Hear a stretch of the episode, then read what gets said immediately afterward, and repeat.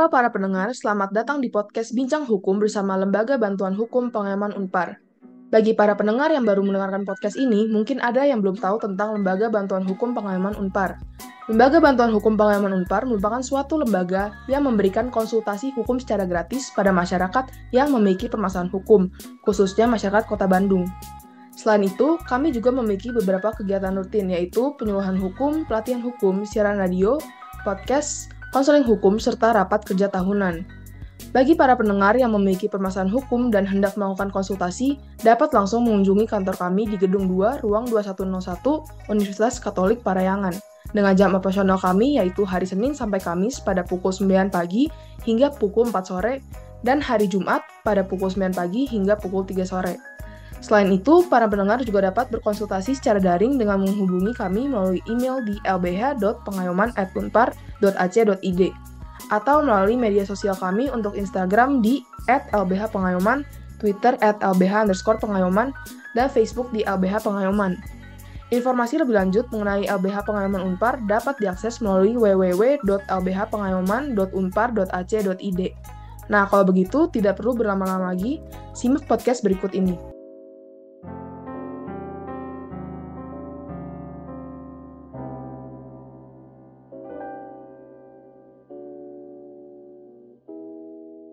Halo para pendengar, kembali lagi di podcast Bincang Hukum bersama Lembaga Bantuan Hukum Pengayoman Unpar. Kenalin, aku Raymond, salah satu relawan LBH Pengayoman Unpar. Kebetulan, di episode kali ini adalah kesempatan pertamaku untuk jadi MC di podcast Bincang Hukum. Dan di podcast ini tentunya aku nggak sendirian nih. Aku ditemani oleh salah satu rekanku di LBH Pengayoman Unpar yang sudah cukup berpengalaman sebagai MC di podcast Bincang Hukum, yaitu Kak Tiara. Halo Kak Tiara, apa kabar? Halo Mon, aku baik. Kamu sendiri gimana nih? Wah, ini kesempatan pertamamu ya jadi MC di podcast Bincang Hukum. Gimana rasanya Mon? Wah, pastinya deg-degan banget dong Kak. Apalagi ini bener-bener perdana buat aku.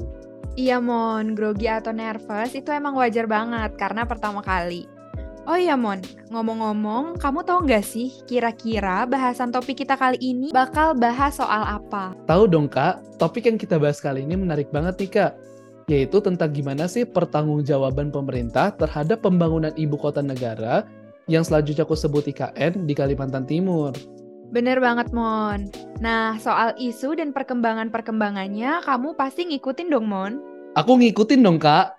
Kalau yang aku tahu sih, pada tanggal 18 Januari 2022 yang lalu, pemerintah kita telah mengesahkan Undang-Undang Nomor 3 Tahun 2022 tentang Ibu Kota Negara yang selanjutnya aku sebut UU IKN. Nah, seperti yang kita ketahui nih Kak, pengesahan UU IKN ini memang menuai pro dan kontra di masyarakat. Tapi ya Kak, meskipun menuai pro dan kontra, sebenarnya kita bisa lihat nih keseriusan pemerintah dalam membangun IKN. Contohnya, pemerintah ingin membangun IKN dengan konsep forest city yang ramah lingkungan serta menjaga ekosistem setempat, Kak. Wah, tapi Mon, kalau dari sumber yang aku baca ya, Mon, dari sisi kontra atas pembangunan IKN ini, menurut salah satu LSM yang berfokus pada isu-isu lingkungan, kalau semisal IKN ini tetap dilanjutkan pembangunannya, maka akan terdapat setidaknya 3 permasalahan nih. Masalah yang pertama itu terkait ancaman terhadap tata air dan resiko perubahan iklim karena sistem hidrologi yang terganggu. Nah, ini tuh telah ada catatan air tanah yang tidak memadai. Kemudian, permasalahan yang kedua, pembangunan IKN ini mengancam keberlangsungan hidup flora dan fauna. Padahal mereka itu kan fungsinya menjaga ekosistem ya. Nah, kemudian permasalahan yang terakhir itu terkait dengan dampak pada pencemaran dan kerusakan lingkungan seperti meningkatnya resiko kebakaran hutan, pencemaran lingkungan akibat minyak, penurunan nutrien pada kawasan pesisir dan laut, tercemarnya air tanah akibat lubang tambang yang tidak ditutup, hingga jalur logistik masyarakat menjadi terhambat. Nah, LSM tersebut juga menilai bahwa kehadiran IKN ini akan semakin memperparah bencana ekologis dan merampas wilayah kelola rakyat. Gitu, Mon. Bener juga sih, Kak. Tapi, daripada kita debat soal dampak dari pembangunan IKN ini berdua tanpa kejelasan, lebih baik kita diskusi langsung nih bersama salah satu dosen Fakultas Hukum Unpar yang mengajar mata kuliah Hukum Lingkungan dan Tata Ruang. Mari kita sapa dulu Ibu Ilva Nurfitriati, SH, MSI. Halo Bu. Halo, selamat malam. Apa kabar, Bu? Baik, gimana kalian? Baik, Ibu. Jadi begini, Bu. Tadi kami sempat berdiskusi sedikit tentang pembangunan IKN. Seperti yang kita ketahui ya, Bu, bahwa pemindahan IKN ini memang banyak menimbulkan pro dan kontra dalam masyarakat. Yang semula lahan kosong, tiba-tiba akan mengalami banyak pembangunan. Menurut Ibu sendiri nih, apakah pemindahan IKN ini mempunyai dampak kepada lingkungan?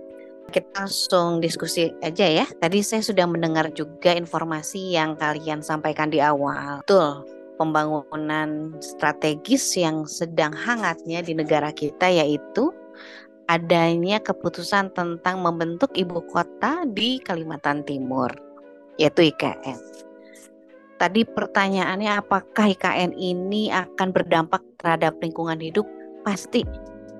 Itu tentu akan berdampak pada lingkungan hidup. Sekecil-kecilnya tindakan manusia di negara kita khususnya, itu akan memiliki dampak terhadap lingkungan hidup, sekecil-kecilnya ya. Terlebih ini akan membuat suatu wilayah, kalau di hukum pemerintahan daerah, undang-undang Pemdanya, ini termasuk ke dalam kawasan khusus karena nanti IKN ini di bawah suatu pemerintahan bernama kawasan otorita. Kalau dia sudah membentuk suatu kawasan khusus, tentu ada luasan lahan yang cukup besar dan memang luasannya kita bisa mendapatkan informasi dari berbagai info saat ini. Luasannya cukup besar dan itu pasti akan memberikan dampak terhadap lingkungan hidup. Itu yang akan kita diskusikan ya, secara khusus ya. Nah, di sini sebetulnya kita sudah memiliki peraturan perundang-undangan.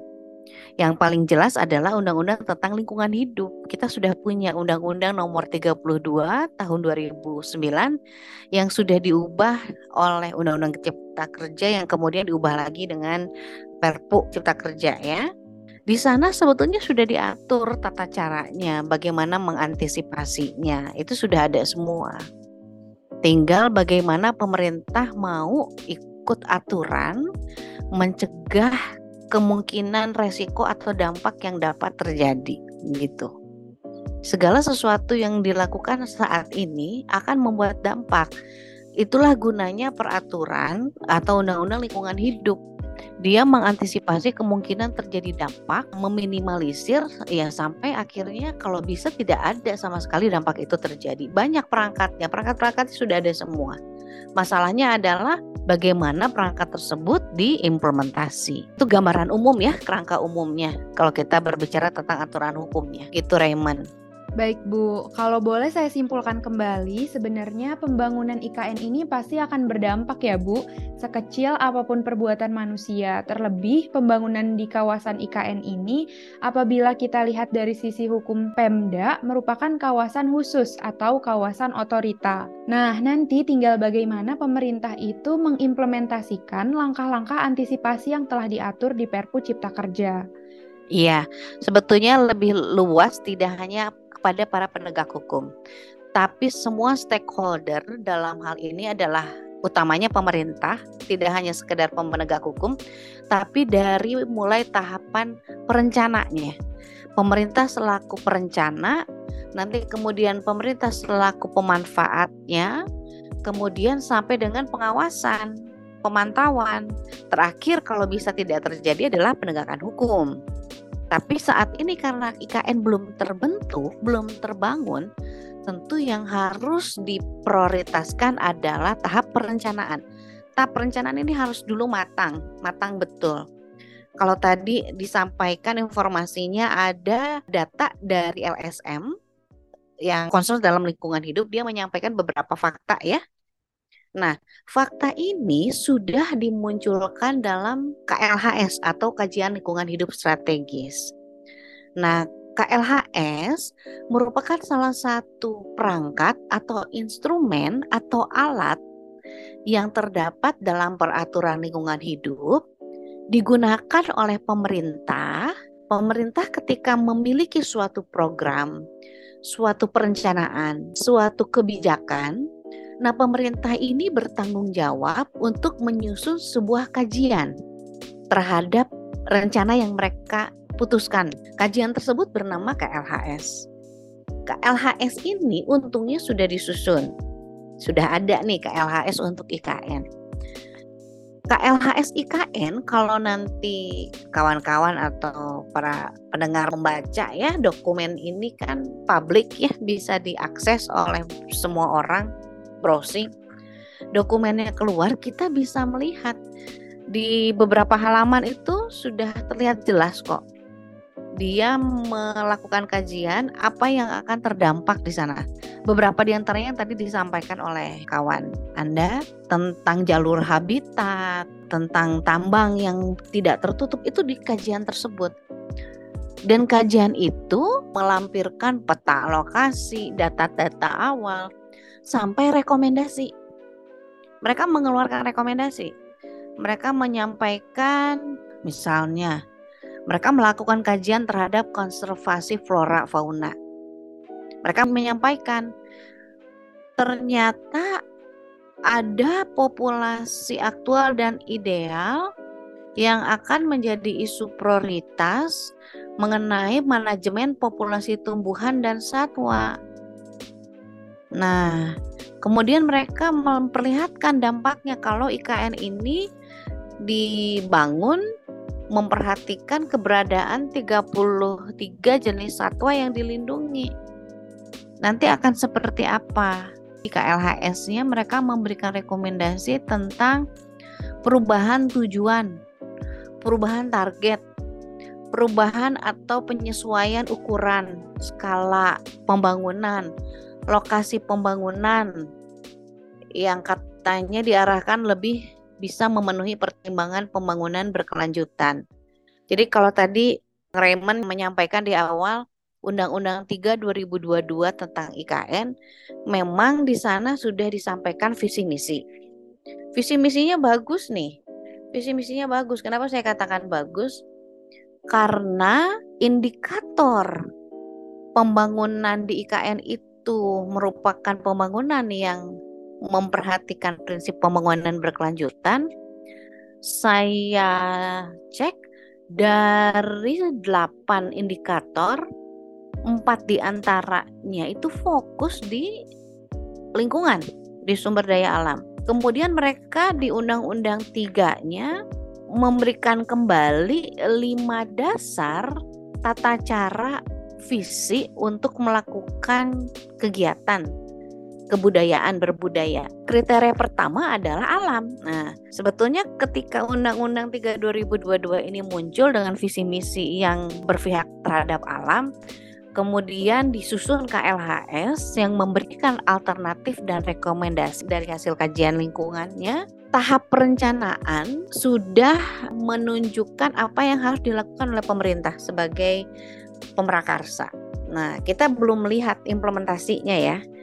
Kalaulah implementasinya pemerintah betul-betul mempertimbangkan hasil kajian tersebut, saya rasa kemungkinan bahwa IKN bisa dibangun memperhatikan alam mungkin saja bisa terjadi dengan syarat tadi.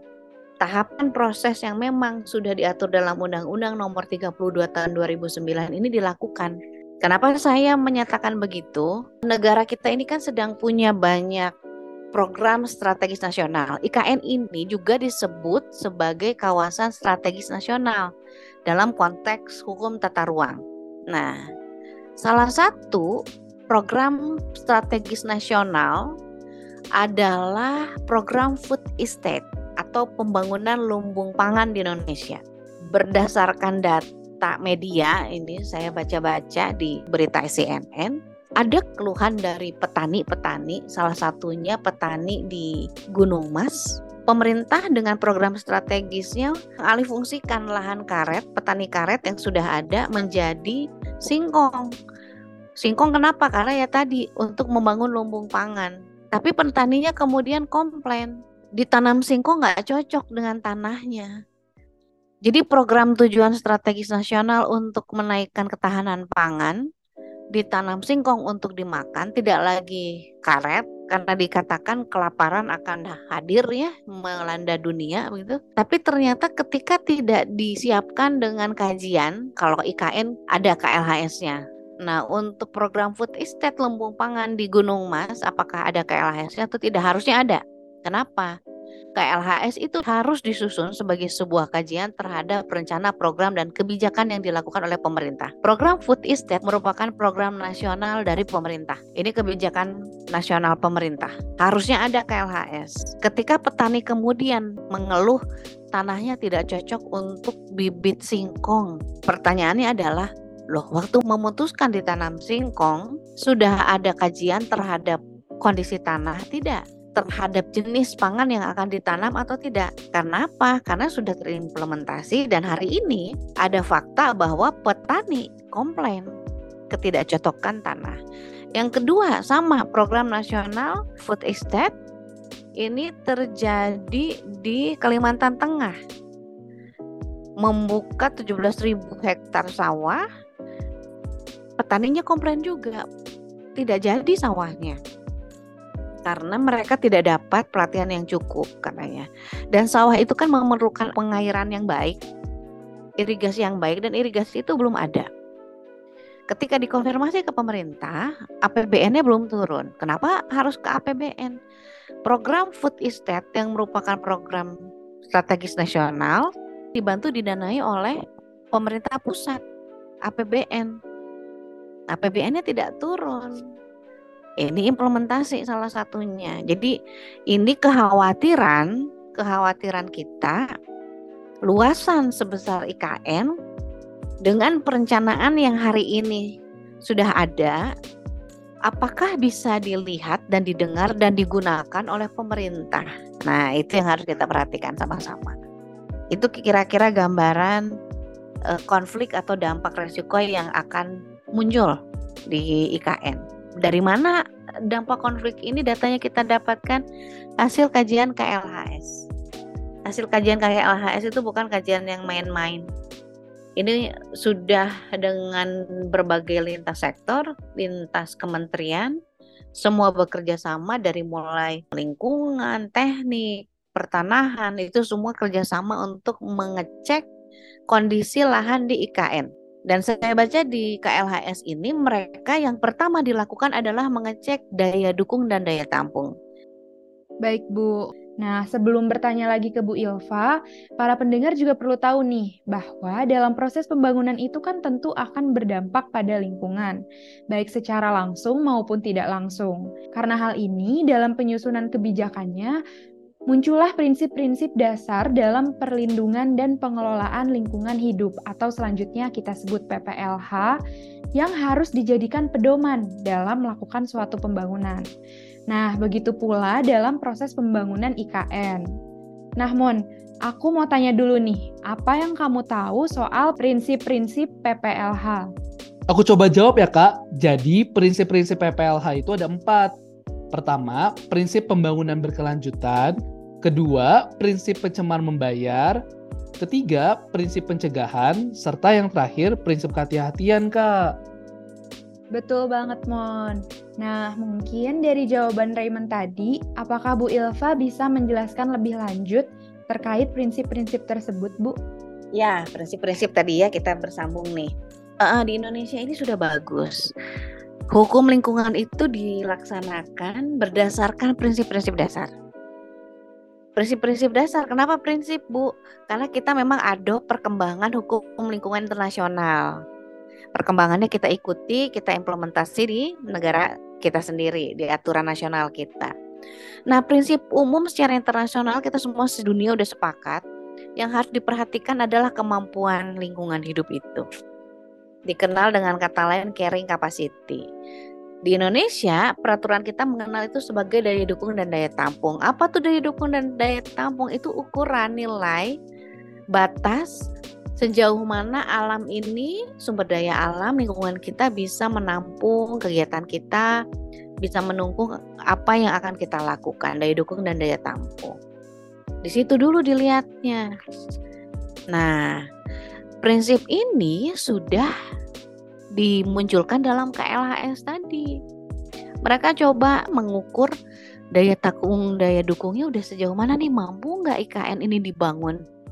Layak tidak ini dibangun?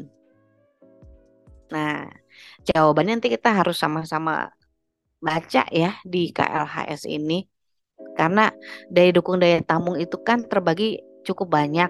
Ada yang daya tampung air, tanah, udara, macam-macam. Ada yang mendukung, ada yang tidak di titik lokasi tertentu, wilayah tertentu. Ada yang mendukung untuk airnya tapi tidak untuk tanahnya dan sebagainya. Nah, prinsip ini harus diterapkan. Kenapa? Karena dasar pembangunan di seluruh dunia, khususnya di Indonesia, nah nanti di IKN, yang harus terwujud adalah prinsip pembangunan berkelanjutan. Pembangunan ini boleh dilakukan, tapi harus berkelanjutan. 20 tahun lagi kualitas dari lahan yang dikelola, yang dimanfaatkan, yang dibangun, itu harus mencapai titik kualitas yang memenuhi nilai minimal lah paling tidak. Diharapkannya tentu harus maksimal ya. Itu yang diharapkan. Dari prinsip pembangunan berkelanjutan itu semua sudah ada indikator dan ukuran-ukurannya. Di Indonesia dan di dunia itu sudah ada yang namanya SDGs, Sustainable Development Goals. SDGs ini ada terdiri dari 17 prinsip. Seluruh prinsip itu harus mampu diterjemahkan oleh pemerintah ketika mereka melakukan sesuatu kegiatan.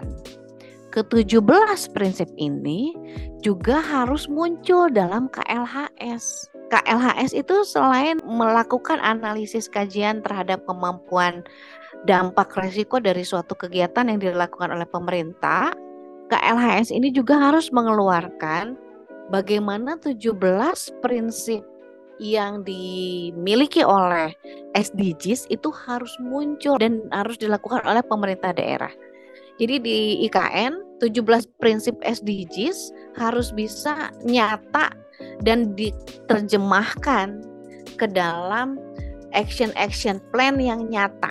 Mengurangi kemiskinan di IKN itu nanti programnya harus seperti apa? Tahun pertama harus bikin apa? Tahun kelima harus bikin apa? Tahun ke-20 itu harus tercapai tingkat kemiskinannya harus sudah 0. Bentuk kesejahteraan melalui perumahan yang baik itu juga harus muncul di KLHS, program bentuk action plan yang rencana tahapan-tahapan tahun ke-1, ke-2, ke-5, ke-20 itu harus muncul. Nah, itu hanya bermula dari prinsip dasar apa yang terdapat dalam peraturan lingkungan hidup kita terkait rencana IKN. Luas, sebetulnya itu sudah luas sekali. Prinsip utama adalah keterbatasan, daya dukung, daya tampung harus terjamin. Pembangunan berkelanjutan itu merupakan dasar prinsip yang harus dipegang dalam pembangunan di IKN. Baik Bu, tadi kan Ibu sudah jelaskan ya dalam KLHS itu harus nyata ada konsep-konsep pembangunan berkelanjutan di mana terdapat 17 prinsip di dalamnya. Nah, untuk membahas lebih dalam, saya mau bertanya nih Bu, berarti bagaimana sih keterkaitan antara prinsip-prinsip PPLH dengan konsep forestry yang akan diterapkan di dalam proses pemindahan IKN ke Kalimantan Timur, Bu? Di Undang-Undang 3 2022, mereka sudah membreakdown tahapan yang harus dicapai oleh IKN. Turunan dari Undang-Undang 3 2022 itu banyak, diturunkan dalam peraturan presiden dari nomor 62 sampai dengan nomor 65 tahun 2022. Nah, salah satu perpres yaitu Perpres Nomor 64 tahun 2022 tentang rencana tata ruang kawasan strategis nasional dan peraturan presiden nomor 63 tahun 2022 tentang perincian rencana induk ibu kota Nusantara, di lampirannya itu sudah membreakdown tabel-tabel, tabulasi. Tabel itu sekitar ada banyak, tapi masing-masing menunjukkan keterkaitan dan indikator yang harus dicapai di kemudian hari. Nah, Forest City ini tidak sekedar misi. Kalau di Undang-Undang 3 dan Perpres-Perpres tadi, Forest City itu ada turunannya. Contohnya, mereka dalam Perpres ya menggunakan bangunan gedung hijau. Nah, itu salah satu misalnya. Kemudian mereka meminta 75% dari total 256.142 hektar yang nanti dibangun jadi IKN, 75%-nya itu adalah ruang hijau. Artinya yang terbangun itu 25%. Karena harapannya lebih dari 75%-nya adalah masih tetap ruang hijau.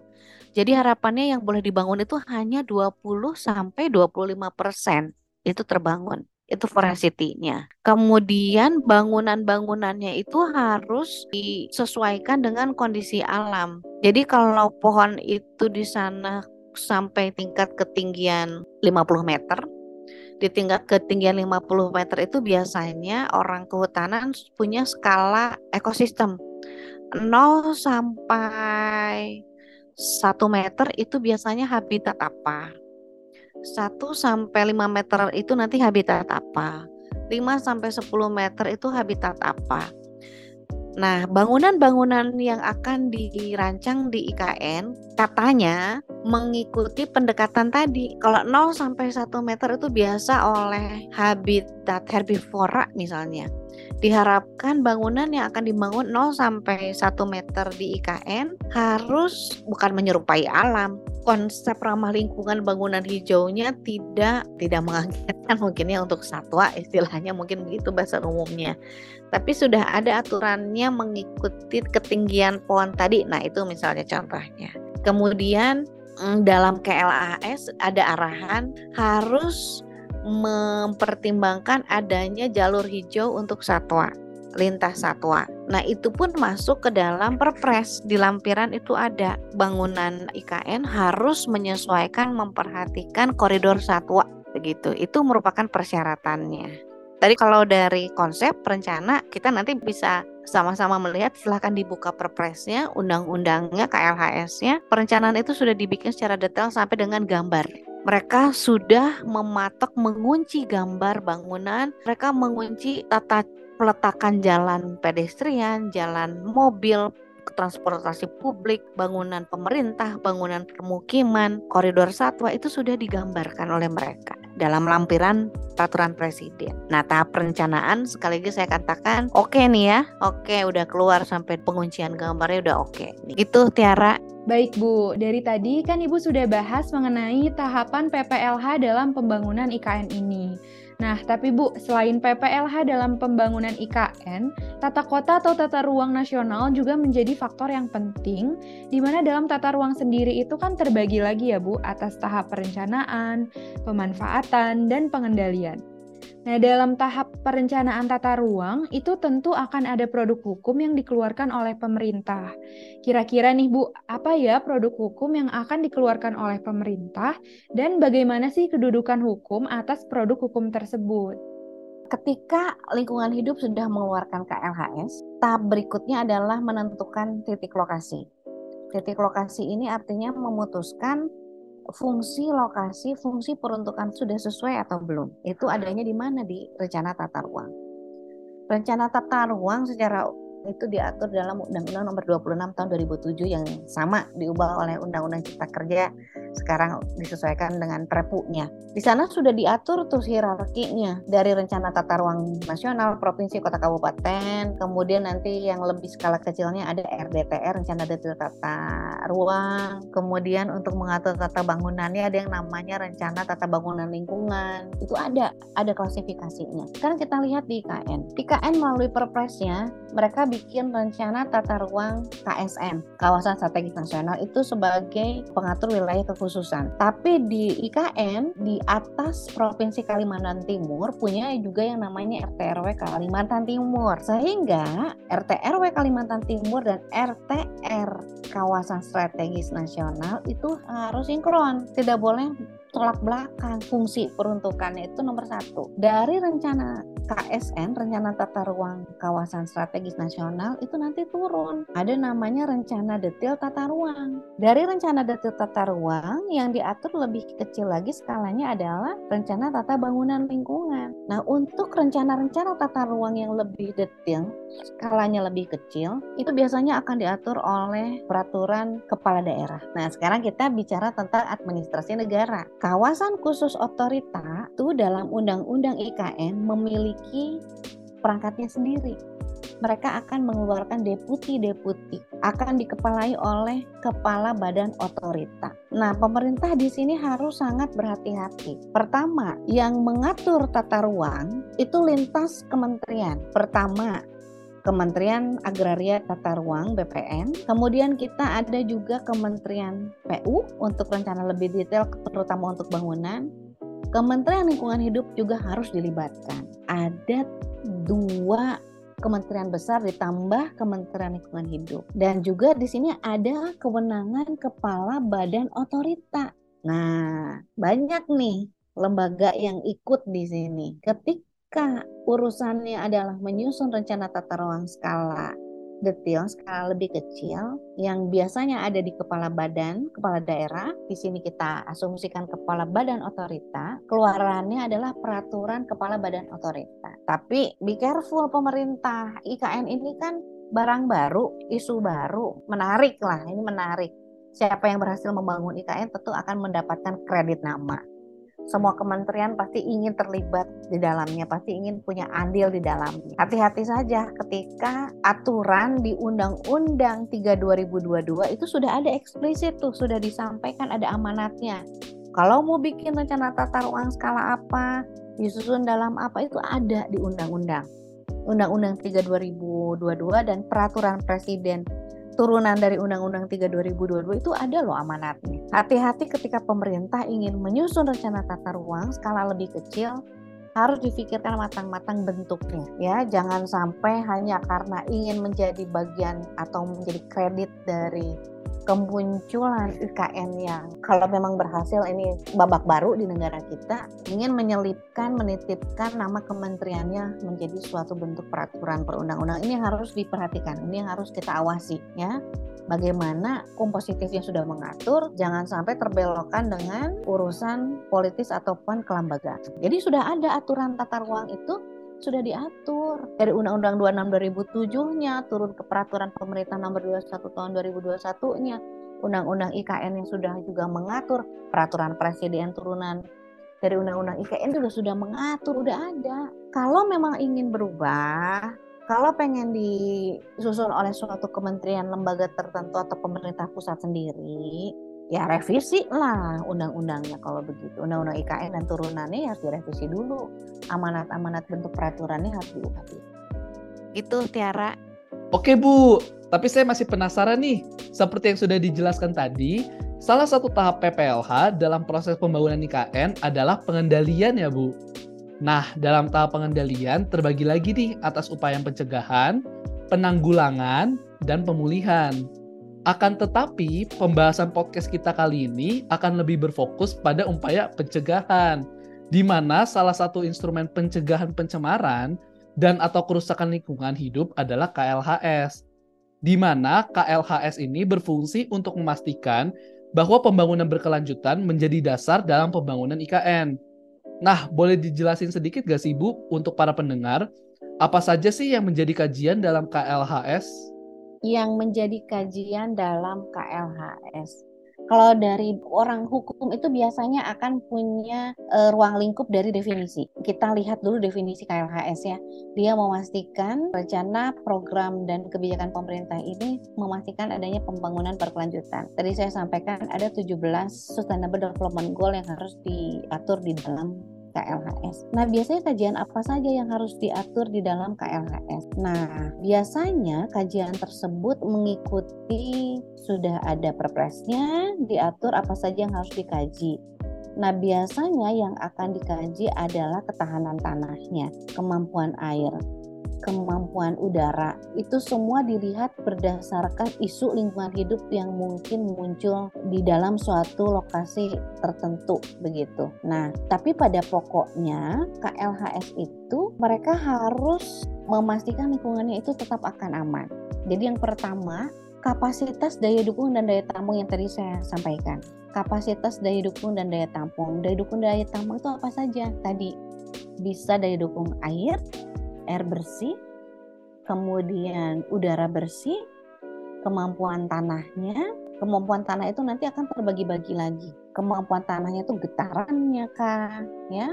Kalau misalnya kita kan negara kita banyak kegempaan ya. Nah, mereka akan mengatur ke sana. Ketika indikasi tentang daya dukung dan daya tampung terkait media lingkungan hidup tadi sudah muncul nih, itu akan terpetakan dampak dan resikonya, ya, kemampuan tanahnya itu seperti apa. Kalau ada kegiatan, dampak resikonya itu akan muncul. Nah, ketika dampak resikonya sudah muncul, mulai dipetakan lagi. Apa sih yang bisa dilakukan di atas lahan tersebut kalau begitu yang aman? Nah, kajian lingkungan ini mengeluarkan, oh, amannya untuk kegiatan pembangunannya, pertanian, perkebunan, industri, perumahan. Ini bisa kok sampai masing-masing mengeluarkan skala atau indikator tertentu. Untuk permukiman kuatnya untuk berapa jiwa, untuk pembangunan industri bagusnya di titik lokasi yang mana, itu akan keluar. Kemudian dikeluarkan juga potensi keanekaragaman hayati baik flora atau fauna. Dikaji juga tuh di lokasi tersebut keanekaragaman hayatinya ada apa aja, floranya ada apa aja, yang endemik apa aja, endemik itu asli, kemudian yang barunya yang diperkenalkannya, yang masuk tidak endemik di situ apa aja. Kemudian fungsi satwa, flora fauna di sana fungsinya itu untuk apa di lingkungan tersebut, di ekosistem tersebut. Kemungkinan terganggu atau tidak. Kalau misalnya terganggu, apa yang harus kita lakukan? Bagaimana caranya mereka tidak akan terganggu? Nah, kurang lebih seperti itu. Kemudian misalnya yang lain lagi, isu terhadap perubahan iklim. Jadi memang macam-macam apa yang muncul di kajian lingkungan hidup strategis, tapi yang paling pokok dampak resiko yang pertama ada inventarisir data lingkungannya, menginventarisir kemungkinan dampak dan resiko, yang terakhir apa yang harus dilakukan untuk mencegah. Gitu, Raymond. Baik Bu, kalau bisa saya simpulkan kembali, kajian dalam KLHS ini meliputi ketahanan tanah, analisis terhadap dampak resiko serta keanekaragaman hayati, di mana pada intinya pemerintah itu harus memastikan bahwa dalam pelaksanaan rencana-rencana yang sudah disusun itu harus tetap memastikan bahwa lingkungan itu tetap aman ya Bu, dengan menginventarisir data lingkungan serta memperoleh bagaimana cara supaya langkah-langkah pencegahan dari kerusakan lingkungan itu tetap dijaga ya Bu. Nah, para pendengar, memang bisa dilihat ya bahwa pemerintah ini sangat serius dalam membangun IKN. Selain itu, upaya untuk mengelola dampak yang merugikan dalam pembangunan IKN juga sudah terlihat nih dalam pembuatan KLHS. Tetapi dalam praktiknya tidak dapat dipungkiri bahwa akan ada masalah yang tidak terduga dalam pembangunan IKN ini, terutama terkait kerusakan lingkungan, seperti ancaman terhadap habitat keanekaragaman fauna seperti bekantan dan leopard. Tidak hanya itu, kalau misalnya kita lihat jenis tanah di Kalimantan yang merupakan tanah gembur, kalau menurut data, tanah gembur ini sangat susah untuk dilakukan pembangunan. Bener banget Kak, selain itu, dengan dilakukannya pembangunan infrastruktur akan memberikan tekanan pada tanah untuk menahan adanya gedung-gedung tinggi. Padahal kondisi wilayah IKN kurang cocok dengan adanya batu lempung yang memiliki potensi gerakan tanah dan erosi. Kemudian terdapat pula permasalahan berupa adanya potensi gas dangkal pada beberapa daerah. Nah, dari Ibu sendiri, apakah ada tanggapan Ibu terhadap permasalahan yang berpotensi muncul ke depannya di IKN? Oke, KLHS itu sudah mengelompokkan isu-isu dan sudah mengelompokkan masalah. Dari mulai kuantitas sumber daya air sampai dengan sanitasi. Kalau tadi kita bicara tentang keberadaan bekantan dan leopard, karena kita tahu di Kalimantan itu rumahnya orang hutan ya. Di sana ancaman terhadap spesies dilindungi di wilayah IKN. Pemenuhan dinamika perubahan fungsi lahannya, peningkatan kebutuhan lahan, perubahan lahan untuk kawasan hutan. Nah, kemudian potensi konfliknya, kemungkinan ada konflik tenurial dan sebagainya, itu bisa kita lihat nanti pendengar bisa baca di halaman 52-53 KLHS. Nah, tanggapan saya untuk kemungkinan dampak resiko, kembali data yang hari ini kita punya, salah satunya adalah data dari KLHS. Data-data lain saya yakin juga ada, kondisi tanah segala macam, saya yakinlah kita punya banyak ahli. Ahli-ahli itu pasti juga serius untuk meneliti dan mengecek kondisi lahan di IKN. Kalau bisa, kalau pemerintah willing to kerja lebih komit gitu ya, bukan lebih serius atau lebih keras, tapi komit, semua data resiko yang muncul ini betul-betul diperhatikan. Karena apa? Pemindahan sebanyak ASN dipindahkan ke sana, itu kan manusia yang dipindah. Kemudian pengembangan pemerataan jumlah penduduk juga bukan mungkin itu akan di sana. Pemerataan ekonomi juga diharapkan muncul dari sana. Kalau tempatnya dimanusiakan, tempatnya diperhatikan dengan sangat waspada, proteksi dampaknya juga harus serius. Kenapa? Ketika manusia di sana hidup dengan sejahtera, layak, tenang, harapan terhadap lingkungannya bisa lebih tinggi gitu.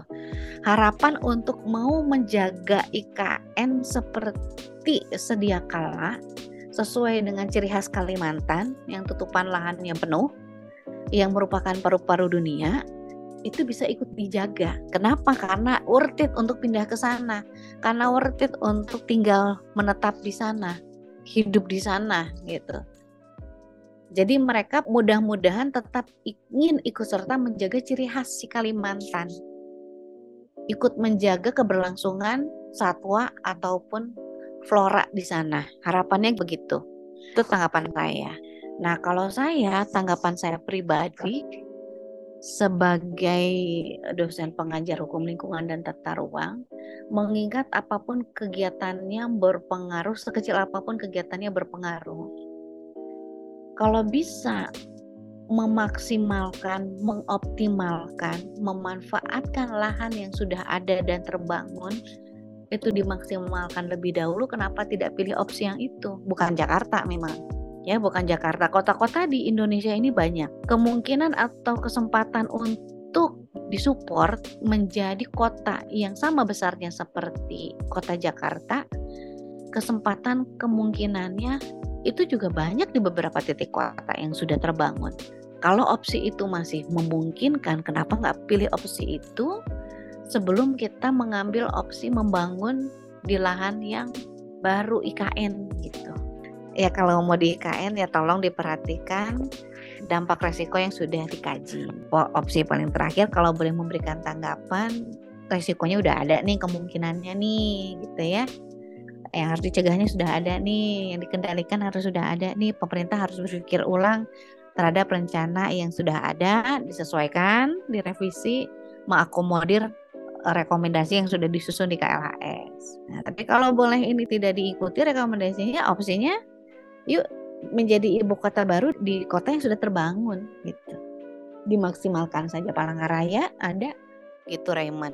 Baik Bu, berarti pada intinya dalam proses pembangunan IKN ini yang sebaiknya kita lakukan adalah dengan mendukung pembangunan IKN ini dan mengawasi bagaimana implementasi peraturan yang telah dirancang dengan langkah-langkah pencegahan yang digunakan untuk mengantisipasi kerusakan lingkungan. Baik Bu, mungkin pertanyaan saya selanjutnya, apabila kerusakan lingkungan tersebut ternyata terjadi nih seiring maupun setelah pembangunan IKN, kira-kira bagaimana ya Bu bentuk pertanggungjawaban pemerintah untuk menangani kerusakan lingkungan tersebut? Prinsip lingkungan hidup itu salah satunya adalah instrumen ekonomi lingkungan hidup. Kalau berurusan dengan kerusakan pencemaran lingkungan hidup, yang selalu menjadi kendala adalah selain siapa yang harus bertanggung jawab, adalah mahal biayanya. Kalau ada dananya pasti akan mudah. Nah, Undang-Undang 32 2009 itu sudah punya instrumen sebetulnya. Namanya anggaran berbasis lingkungan hidup. Jadi instrumen ekonomi lingkungan hidup itu, kalau prinsip yang populer adalah prinsip pencemar membayar atau polluters pay. Siapa mencemari, siapa merusak, dia harus memulihkan lingkungan hidup. Biasanya ini menempelnya di pelaku kegiatan ya. Nah, kebetulan pelaku kegiatannya kan sekarang pemerintah. Tapi pemerintah yang punya rencana, biasanya kan mereka akan melempar kepada kontraktor yang membangun kan. Kalau urusannya kontraktor yang membangun, tetap pemerintah harus turut bertanggung jawab karena mereka pemerkasa. Kembali tadi ke masalah dari mana dananya gitu. Nah, pemerintah itu wajib loh, wajib kalimatnya di undang-undang ada pasalnya ya. Pemerintah itu wajib mengalokasikan anggaran yang memadai untuk membiayai apa? Ada dua hal yang dibiayai. Yang pertama adalah kegiatan perlindungan dan pengelolaan lingkungan hidup dan program pembangunan berwawasan lingkungan hidup.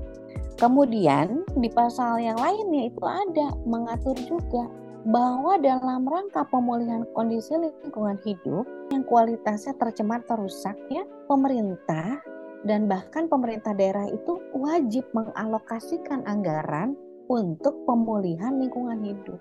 Nah, jadi pemerintah hati-hati. Kata Undang-Undang 32 2009 wajib loh punya anggaran, mengalokasikan anggaran untuk pemulihan lingkungan hidup. Jadi nanti ketika di IKN ini ada kerusakan, kita nggak lihat dulu sama kontraktor atau pelaku kegiatan. Kita lihat dulu nih sekarang yang disorot pemerintahnya. Bisa nggak pemerintah bertanggung jawab? Harusnya bisa. Kenapa? Undang-Undang 32 2009 sudah punya pasal. Pemerintah wajib punya anggaran untuk apa? Memulihkan lingkungan hidup. Memulihkan lingkungan itu untuk apa? Lingkungan hidup yang rusak dan tercemar. Jadi aturannya sudah clear sebetulnya. Sudah ada. Tanggung jawab ke pemerintahnya itu sudah jelas, sudah ada, begitu. Hanya ya pada prakteknya kadang kan sulit ya. Nah, terutama nanti kembali kewenangan tadi saya katakan.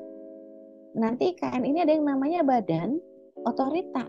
Di Undang-Undang 3 2022 itu nanti ada deputi-deputi. Apakah nanti deputi-deputi ini memiliki tupoksi, tugas pokok fungsi dan juga tanggung jawab terhadap lingkungan sampai dengan kerusakan pencemaran lingkungan? Apakah mereka akan bertanggung jawab sampai dengan pemulihannya? Nah, itu juga harus direncanakan dan diatur dengan matang. Karena fokusnya IKN, kekhawatiran besarnya adalah kerusakan lingkungan. Sehingga sudah selayaknya fokus terhadap apapun yang akan terjadi tentang lingkungan itu harus betul-betul diperhatikan. Begitu, Tiara. Baik, Bu. Kalau saya simpulkan, memang seharusnya pemerintah sudah ada dana yang dialokasikan dari awal untuk perlindungan dan pengelolaan lingkungan ya, Bu. Nah, Bu Ilva dan Kak Tiara, dari tadi kita sudah bahas banyak hal nih, dari prinsip-prinsip PPLH yang berhubungan dengan IKN, hingga masalah-masalah yang berpotensi muncul akibat pembangunan IKN. Dari Bu Ilva sendiri, apakah ada closing statement untuk menutup podcast kita kali ini? Closing statementnya pertama, pemerintah ini masih tahap perencanaan, be careful dalam melaksanakan proses ini sampai dengan tahap pemanfaatan. Kedua, jangan dulu terburu-buru. Tidak perlu terburu-buru. Ini rencana besar. Jangan terburu-buru. Rencana besar harus dimatangkan dengan sangat baik, agar hasilnya pun baik. Kalau memang kita mau menjadi negara Indonesia di mana IKN menjadi ciri khas pintu gerbang wajah negara kita, ayo kita rancang bersama, jangan buru-buru. Cepat oke, tapi tidak terburu-buru. Cepat dan terburu-buru kan beda ya. Yang ketiga, komitmen terhadap pelaksanaan sesuai dengan perencanaan. Nah, kadang-kadang pelaksanaan suka tidak sesuai dengan perencanaan. Yang terakhir, kalau ada opsi lain tidak di IKN, alangkah baiknya diminimalisir dulu pembukaan lahannya. Wah, terima kasih ya Bu atas closing statement-nya. Jadi, para pendengar, kalau kita simak podcast kita dari tadi, closing statement dari Bu Ilva ada 4 poin ya. Yang pertama, pemerintah itu harus lebih berhati-hati mulai dari tahapan perencanaan hingga tahap pemanfaatan. Kemudian yang kedua, dalam proses pembangunan IKN ini, pemerintah diharapkan jangan terburu-buru dalam merencanakan. Selanjutnya, yang ketiga, pemerintah dalam membangun IKN juga harus berkomitmen antara pelaksanaan dengan perencanaan. Nah, yang terakhir, apabila ada opsi lain selain IKN, diharapkan pemerintah meminimalisir pembukaan lahan di Kalimantan Timur. Para pendengar semua, tidak terasa kita sudah berada di penghujung podcast ini. Pertama-tama, aku mau berterima kasih dulu kepada narasumber kita pada podcast kali ini, yaitu Ibu Ilva yang sudah bersedia memberikan informasi terkait permasalahan dalam pembangunan ibu kota negara di Kalimantan Timur yang sudah kita bahas di podcast ini. Terima kasih, Bu. Sama-sama, semoga bisa bermanfaat. Gitu. Baik Bu, tidak lupa aku juga mau berterima kasih kepada partner aku di sini yaitu Raymond yang telah menemani aku di sepanjang podcast. Terakhir, aku juga mau ngucapin terima kasih untuk para pendengar yang sudah setia mendengarkan podcast Bincang Hukum episode kali ini. Semoga episode kali ini bermanfaat ya untuk para pendengar. Nah, para pendengar, nantikan terus podcast Bincang Hukum episode selanjutnya. Sampai jumpa!